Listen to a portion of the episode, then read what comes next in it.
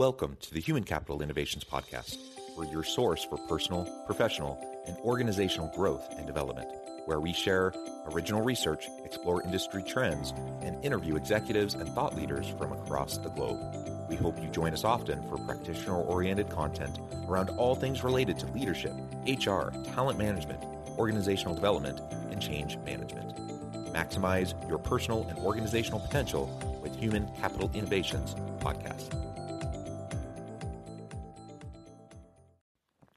You enjoy the Human Capital Innovations Podcast? Please subscribe, leave a review, comment, share, and consider supporting the podcast on Patreon, even at the producer and sponsorship levels.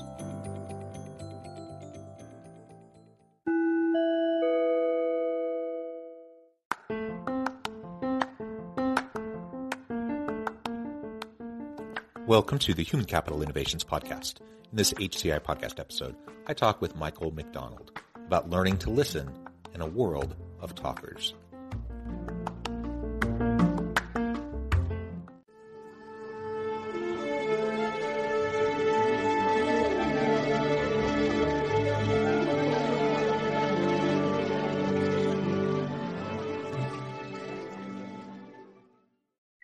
Michael MacDonald, welcome to the Human Capital Innovations Podcast. Thank you for uh, letting me join you, Jonathan. Yeah, it is a pleasure to be with you. You're joining us from the Grand Cayman Islands today, which is super exotic and I'm super jealous. I'm south of Salt Lake City in Utah. Uh, it's lovely here too, but we just had snow last week. And so, you know, in comparison, it sounds like you're in, in quite the paradise. Um, uh, that said, I will take my dogs on a walk probably up the canyon later today. So there, there's pros and cons, right?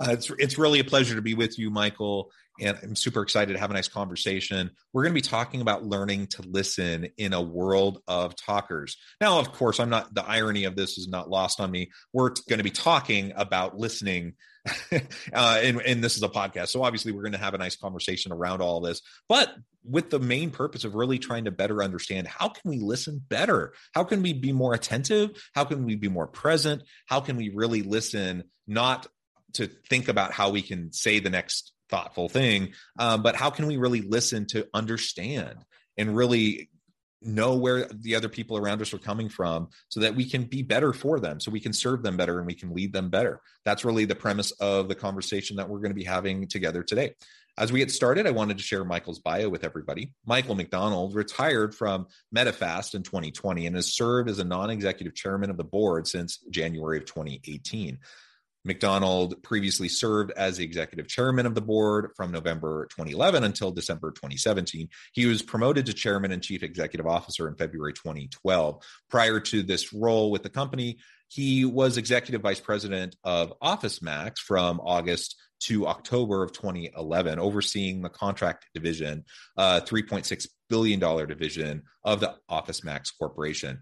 He then spent 33 years in sales, marketing, and general management at Xerox Corporation prior to joining OfficeMax. And I could really go on and on and on, but I'll pause there for a moment and give you a chance Michael, to share anything else about yourself that you would like listeners to know about your background, your personal context. It can be your your career, of course, but also anything from your personal life that you might want to share. Yeah, I, I would just say that uh, for me, I spent 42 years in business, and I had uh, uh, broad experiences. I was in the copier business and the technology business with Xerox. I was in the office low margin office supply business with uh, OfficeMax, and I went into a totally different business with Medifast, which was the diet uh, business and also multi level marketing. Which you know in Utah, there are many large multi level marketing companies.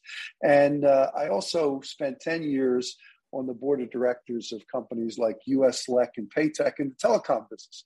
So, one of the things I'd start out with is that if you're a good executive and you have a, a, affinity to learn and you're a lifetime learner you can learn any business and be successful at it. You don't have to just be in one thing or the other. So one thing i would encourage people is to be a lifetime learner. And then the other thing for me what i'm doing now is i'm a board member and have been for over 30 years at the jimmy v foundation for cancer research. And to me that's my priority now is to help raise money uh, to defeat that dreaded disease. In fact, Dick Vitale, one of my former coaches, was just uh, declared cancer free, and he's been battling cancer, uh, and that's been on the national media. But Dick uh, coached me when I was 18 years old as an assistant coach at Rutgers. I'd known him for many years, and then as a board member on the uh, V Foundation. And uh, uh, lastly, I think that uh, you know a business career. One, I think one of the most important things you can you can focus on is your own ethics and integrity, and no matter what you do in any business uh, occupation you're in, and that goes without saying. And I think in my book, From the Bench to the Boardroom, which I'll talk about later, I try to talk about how being involved in sports, being involved uh, in a competitive environment, and how you can take all the attributes you learn from any sport you play uh, and apply those successfully to developing skills that help you as you go into a business career and as you start a journey of lifetime learning because i learned a ton being in big companies like xerox and office max and things like that uh, where they trained you and did many things outside of the normal university training that you know we all get yeah, yeah, that's fantastic. And you you bring such a rich career and background of experiences. to your point, there's no like we don't have to take a linear path. We don't have to like do all the same thing. And we know that most people nowadays, they do switch career paths. They do change entire jobs uh, types, but also career types over the course of their working life. Yep. and and and that's great. I think that's something we can definitely lean, lean, into. It does mean we have to continuously be learning though. It means we can't get stagnant. We can't become complacent and we have to continually be developing. And one of the best ways that i know to continually be developing is to exercise a little bit of intellectual humility recognize that maybe we don't know everything maybe we don't know everything um, about a particular context or situation and that we need to listen more. As as the line from hamilton goes we need to talk less and listen more um, and so that we can really uh, understand better what's what's going on. And as we listen more we we're going to learn more. And as we learn more we're going to be in a better position to lead and serve those around us you know I, I think that's very very important in fact i would say early in my career, I probably didn't listen as well as I should have. And when I was, this is when I was young, when I was a sales manager, started out in sales in the copier business, and I was a sales manager. And it was really funny. The person who got me more attuned to listening was my wife. I, I would go home and sometimes I'd be so fixed on what I was doing with work and this and that. And she'd be talking and she'd stop me and she'd say, you know what? You're going to pay attention. You're going to really listen, or are you going to just think you're listening to what I'm saying and continue to do what you're saying. And then uh, I think I was 26 years old. One of the managers wrote in a review to me and said, Mike, you need to listen better. And you know what? I really started to focus on that. And what I found was by listening better when I was working with teams or groups, you created a far better environment where people felt good about themselves because they would all give their opinions. And it's not always easy because generally in groups, when you have uh, talented executives, and remember, most companies, whether it's Xerox or Office, people are very smart. I mean, they, people, companies don't hire people that don't have a high degree of intelligence. So you're dealing generally with an assumption that you know the people you work with are going to be pretty intelligent people, all have different views, different cultural backgrounds, uh, you know, come from different places, but they all have that that innate intelligence to really add value. And I think one of the things that I found was just like in basketball, when you play for a very good coach, the reason teams are good is they listen to the coach. By the way, people accept their roles you know somebody's going to be the star somebody's going to be a shooter somebody's going to be a defender but you accept your roles on the team. And and where teams are good is everybody accepts the role the coach gives them and then they go out and they play and they try to perform at the highest level they have. Well when you're in work groups and teams and you're focusing listening and you're working on a problem and everybody gives their input not just maybe one or two or three people that are the more boisterous type people because many reserve people i remember i hired a young sales rep to handle a military base. It was a quiet guy and everybody said to me well he's not going to be successful in sales he was terrific because in the military they don't want aggressive people coming in there. They're very bureaucratic. They want you to listen. They, they have their needs and they want you to meet their needs but they don't want you to uh, you know be the typical sales rep who's coming in and going for your throat or whatever. And i found that that's the same way in meetings. If you can get those quiet or reserved people to participate and listen to what they have to say then the outcomes you get are far greater than if you're just listening to, you know, you have a group of 10 and you just listen to the top three or four who are the most aggressive, who really like to hear themselves talk. And in some cases, you have to be careful that. There are many people that want to hear themselves talk, but they're not really saying anything that's that important. And but they want you to hear what they have to say. And i think you know the more you can get participation the more you can listen to people and and have them feel like you care about their opinions the stronger your team is and by the way the stronger your leadership becomes because you know leadership is not about everybody saying everybody say well he's a great leader. You're not a great leader unless you have followers. So leadership is about followership. Leadership means that the people working for you or the people down in the organization they get aligned with you and they really care about the success of the group. And by the way your success. And those kind of things are very, very important. And you develop those skills by participating and listening better to those individuals. And by the way, when you meet one on one with people, it was funny. There were a lot of managers at Xerox who uh, used to have formal one-on-ones. They'd call a person in their office, they'd take out all their paperwork, and they'd be asking questions, writing everything down. And what I did was I would meet you and travel with you for the day in your car and I travel and we go make sales calls and we talked all day about the business and what you were working on, what you were doing. And we spent a day together and I take the person to lunch and make sure we enjoy, you know, had a, had a good day. The end of the day, I got all the information I needed in a far less formal environment and one where we were talking all day while we were visiting customers while we were working and you know finding out about someone's family and what they're doing and and it became a far more a personally rewarding experience than just your typical formal business environment experience, which many people, and I've been in many of them, I haven't enjoyed, where you get in there and you get grilled about the business results and this and this and this. And it's, it's really more of a, uh, uh, an old militaristic style that was used in the 70s and 80s. So I think that today um, the world is changing. Um, by the way, many people will say, well, you know, the way the baby boomers, which I will, did it better, millennials don't work as hard. That's all BS. Uh, the, the, people today working, just they work different. Like I see my son who's 33, he works totally different than I work. But by the way, are they working hard? Yes, they're working very hard. They're on 24 7 on cell phones, doing this, doing that. Hey, when I was a young manager, they didn't have cell phones. you know, so you would call it a payphone, then you wait to get back to your office to use a phone to call and set up appointments. So today, I think um, you know there's tremendous talent out there uh, in the work world, uh, young people, and and by the way, I think there's tremendous opportunities for young people because you have so many entrepreneurial opportunities today, where big companies, you know, aren't where they were before. I mean, there's some, there's the Googles that are rising, and you know, Facebook and a lot of the uh, high tech companies that used to be the IBMs, the Xeroxes, and the Procter and Gambles of 30 years ago. But the reality is, there are many entrepreneurial things you can do today that are very exciting for young people because of the technology that's out there to make them work. And I think that uh, uh, it, it, it, to me, the workplace today is every bit, if not more exciting than it was when I started. Uh, yeah, you, so much there.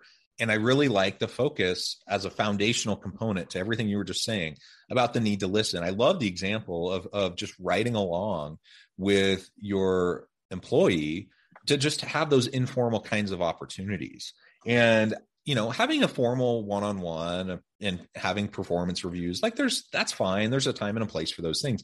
Um, but we need to ha- we need to foster kind of an environment, a culture, and really relationships with our people where we can have those informal conversations. And let's let's take those opportunities wherever we can find them. And and in your situation, that was riding along with them for the day and having those organic conversations. That isn't going to be the same for everyone, right? But but the point is, the principle here is show that you really care by having meaningful conversations where you're actively listening to them not with an agenda not trying to like have the next pithy thing you're going to say, but really just listen so that now you know them better, you understand them better, you can show more empathy and compassion towards them in their situation. You can support them better. And now they're going to trust you more. You're going to trust them more. It's this nice reciprocal kind of uh, building a, a mutual a relationship of mutual accountability and trust and that's what business is built upon we can't do any of that we can't build trust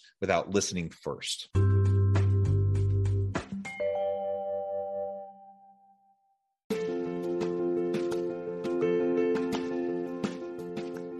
check out my new book the future leader creating and transforming next gen organizations stemming from two decades of professional experience and over 600 in-depth interviews with executives, thought leaders, and scholars from across the globe. The Future Leader will help you explore the ordinary, everyday actions that will help you to prepare to lead in the future of work, to respond to an uncertain future, and to produce extraordinary results for individuals, teams, and organizations.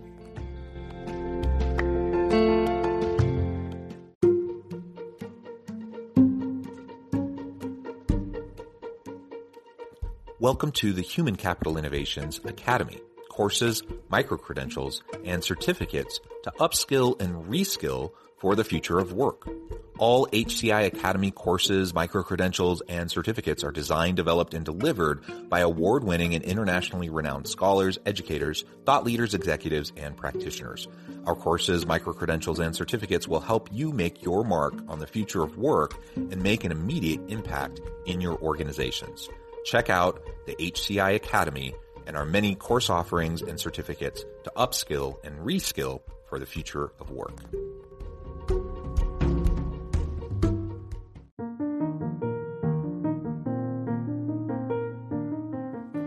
Check out our new weekly LinkedIn newsletter, Alchemizing Human Capital, exploring industry trends via original research and interviews with executives and thought leaders from across the globe. We look forward to having you join us.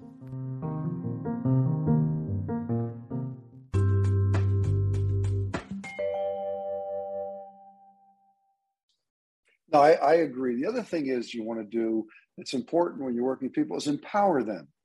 Let them use, if you give someone direction, and this is something I think is very important, you, you may say to them, This is your goal, this is your objective. Let them figure out how to get there. Let them work within their own framework of how they want to achieve it and give them advice, but don't be prescriptive on telling everybody to do it your way.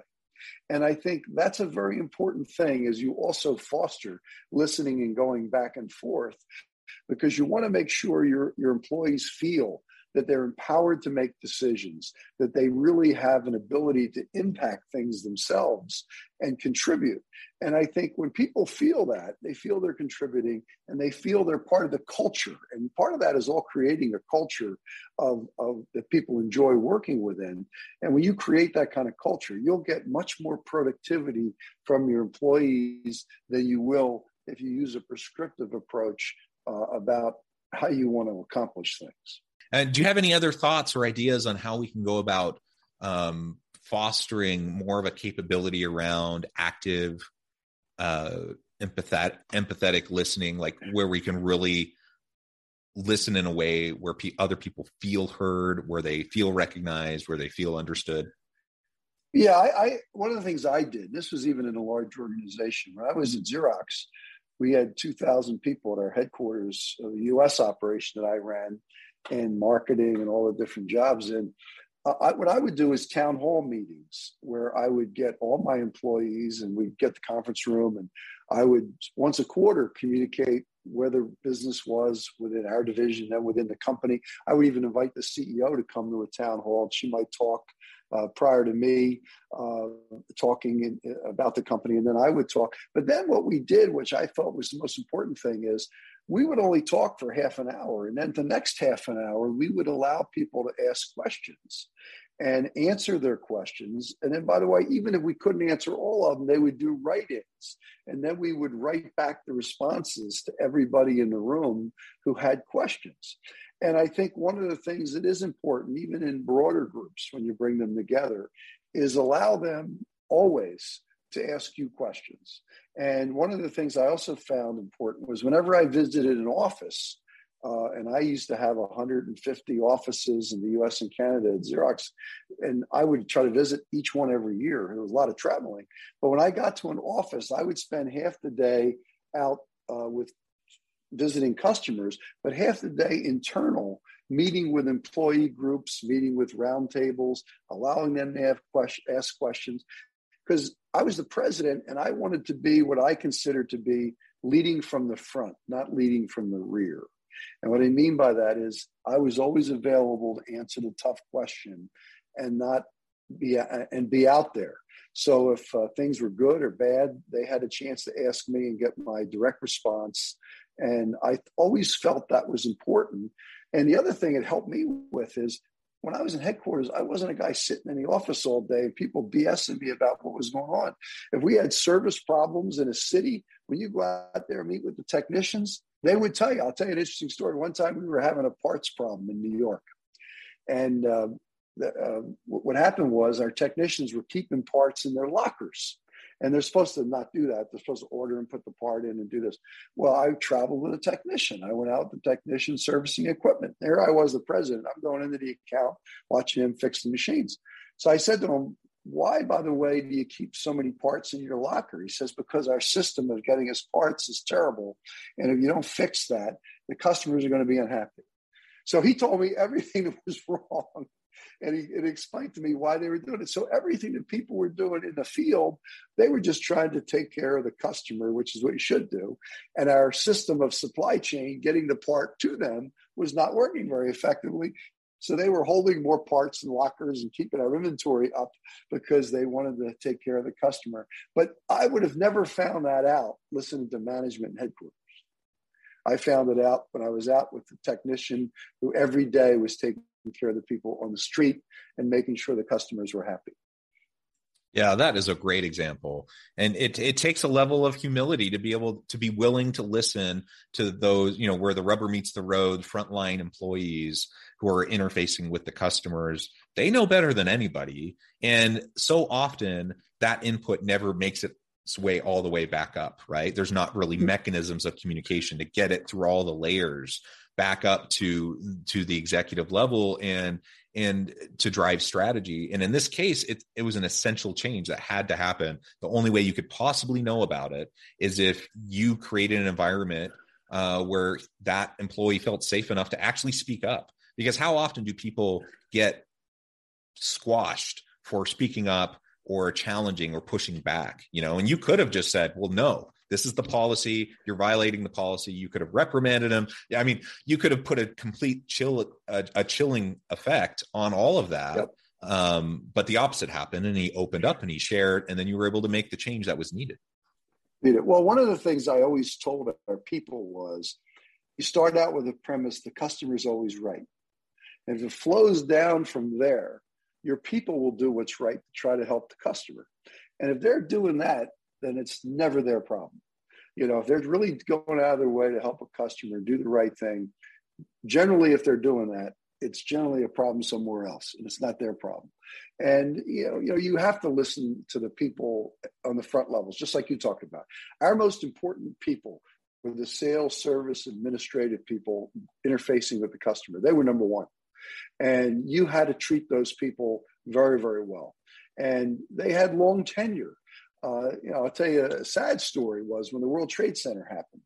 We had 10,000 machines in the trade centers. So when the trade centers went down, we wrote off 10,000 pieces of equipment that week.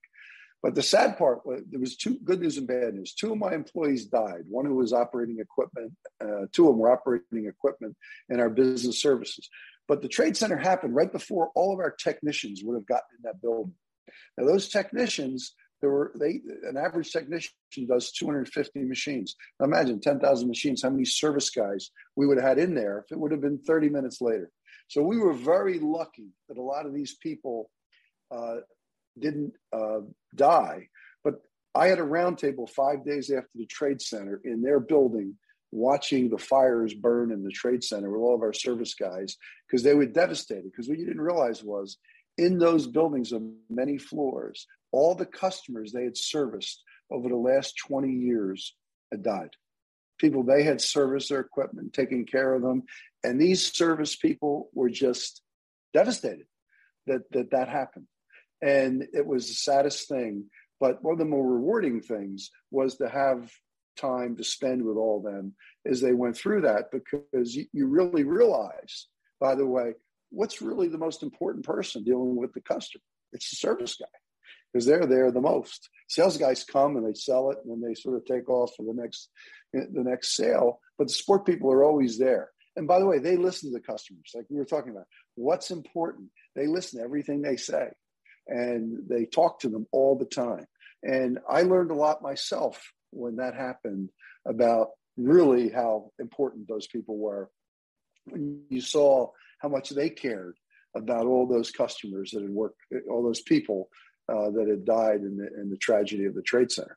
And uh, it was very, very interesting. And I got a letter from one of the companies saying one of the guys who operated our equipment had actually helped get the people out of the building where he was working before he left. And he got out, and they all got out. Uh, uh but unfortunately, we still lost two uh, that particular day, which losing any is a terrible thing. But it was uh, uh, it was an amazing thing to see, uh, you know, how these people cared about their customers. Yeah, that really is amazing and, and a sad, tragic story, but a good example.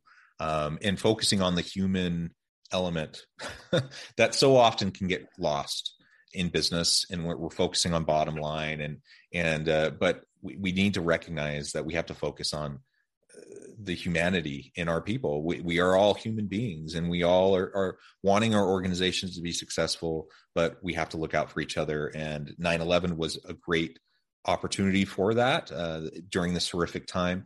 Uh, I think over the last couple of years during COVID, it's also given us an opportunity to reflect as leaders about the collective humanity you know within our organizations and and what kind of a leader are we being? Are we are we listening to our people the needs of our people? Are we creating a safe environment? Are we creating opportunity for flexibility and accommodation uh, where necessary? All of those things uh, are necessary and only as we can exercise and practice and show our our humility um, and and seek out actively seek out listen and then act on what we learn. Uh, will our people learn to trust us? And will we be able to to benefit mutually you know mutually beneficial kind of situations where we yeah, are maximizing I, I, the potential of our organization but also looking out for our people? Yeah i think it's important for leaders not to lead with their egos. I mean i think that's the worst thing you can do uh, and the other thing I think you need to understand, and I, I always had this view, whenever I was in a company, whether it was Xerox or Medifast, I viewed I was there to help the company get better. The company wasn't about me. That company was going to be there long after I left. And if I did a good job in whatever I did, you were ensuring the company was going to go on. And let's face it, companies are about the people in the company not about the CEO or not about a couple executives who could come and go at any given time.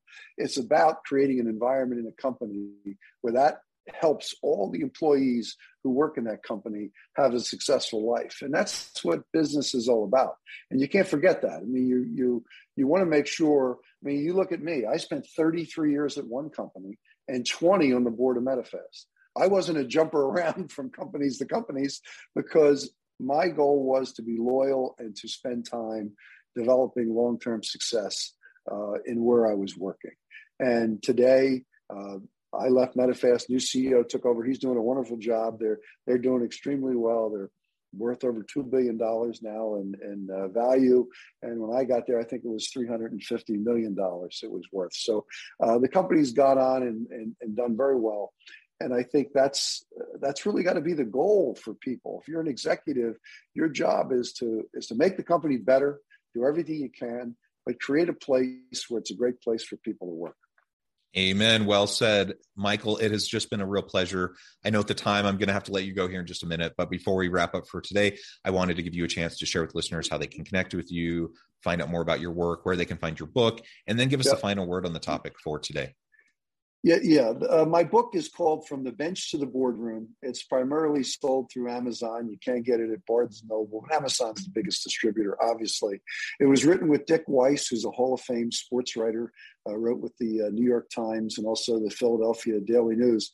So Dick is in the Basketball Hall of Fame. So it's a it's a combination. There's probably uh, half the book is about the sports and half of the book is about business. There are three chapters on the turnaround at Xerox and three chapters on Medifast, which I think are very good chapters uh, on the business side.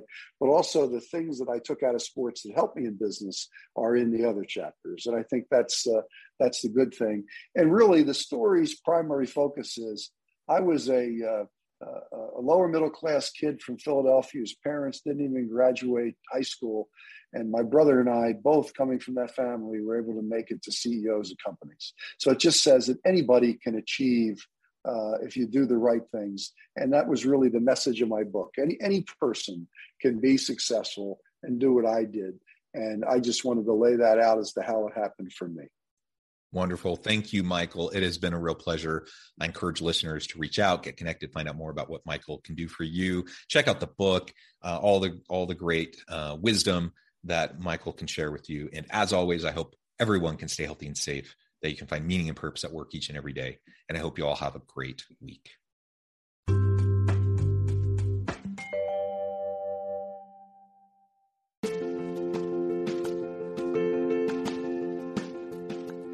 Bluer Than Indigo Leadership The Journey of Becoming a Truly Remarkable Leader. Early in my adult life, I learned about an Asian proverb that translates as bluer than indigo if you think about the color indigo, it is a brilliant, deep, and vibrant blue, what some would call the bluest of blues. To have something that is bluer than indigo is rare and truly remarkable. Contrary to popular myth, there is no one size fits all or cookie cutter approach to effective leadership. There is no silver bullet, no secret sauce, no go to model that will solve all of your problems. The truth is, great leaders have all had their unique strengths and flaws, and have all had to discover and then pave their own distinctive path in their life's journey to fulfill their leadership potential. Bluer Than Indigo Leadership will help you discover your own path and explore those ordinary, everyday actions that will help you respond to an uncertain future and produce extraordinary results for individuals, teams, and organizations.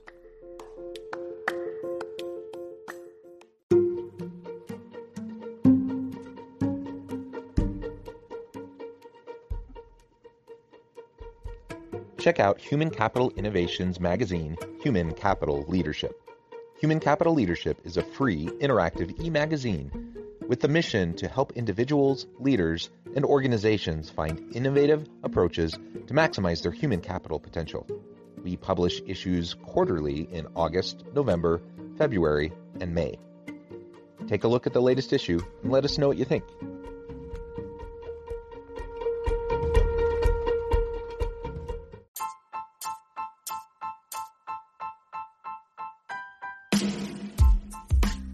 Alchemy of truly remarkable leadership. Ordinary, everyday actions that produce extraordinary results. Consider how the nature of work has shifted over the past 50 years. With increased globalization, rapid technological advancement, and the shift in economic composition, the average job of today looks very different than the average job of 50 years ago. What will the jobs and organizations of tomorrow look like? Moreover, what does this all mean for organizational leaders? What are the core competencies and capabilities of organizations and their leadership that are prepared for continued disruption and geopolitical and socioeconomic shifts?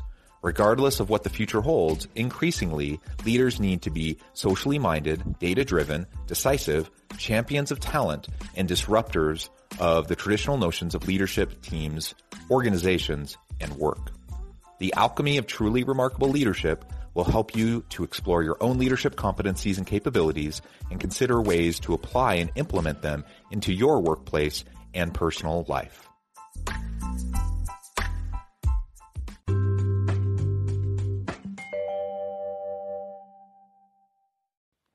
Do you enjoy the Human Capital Innovations podcast?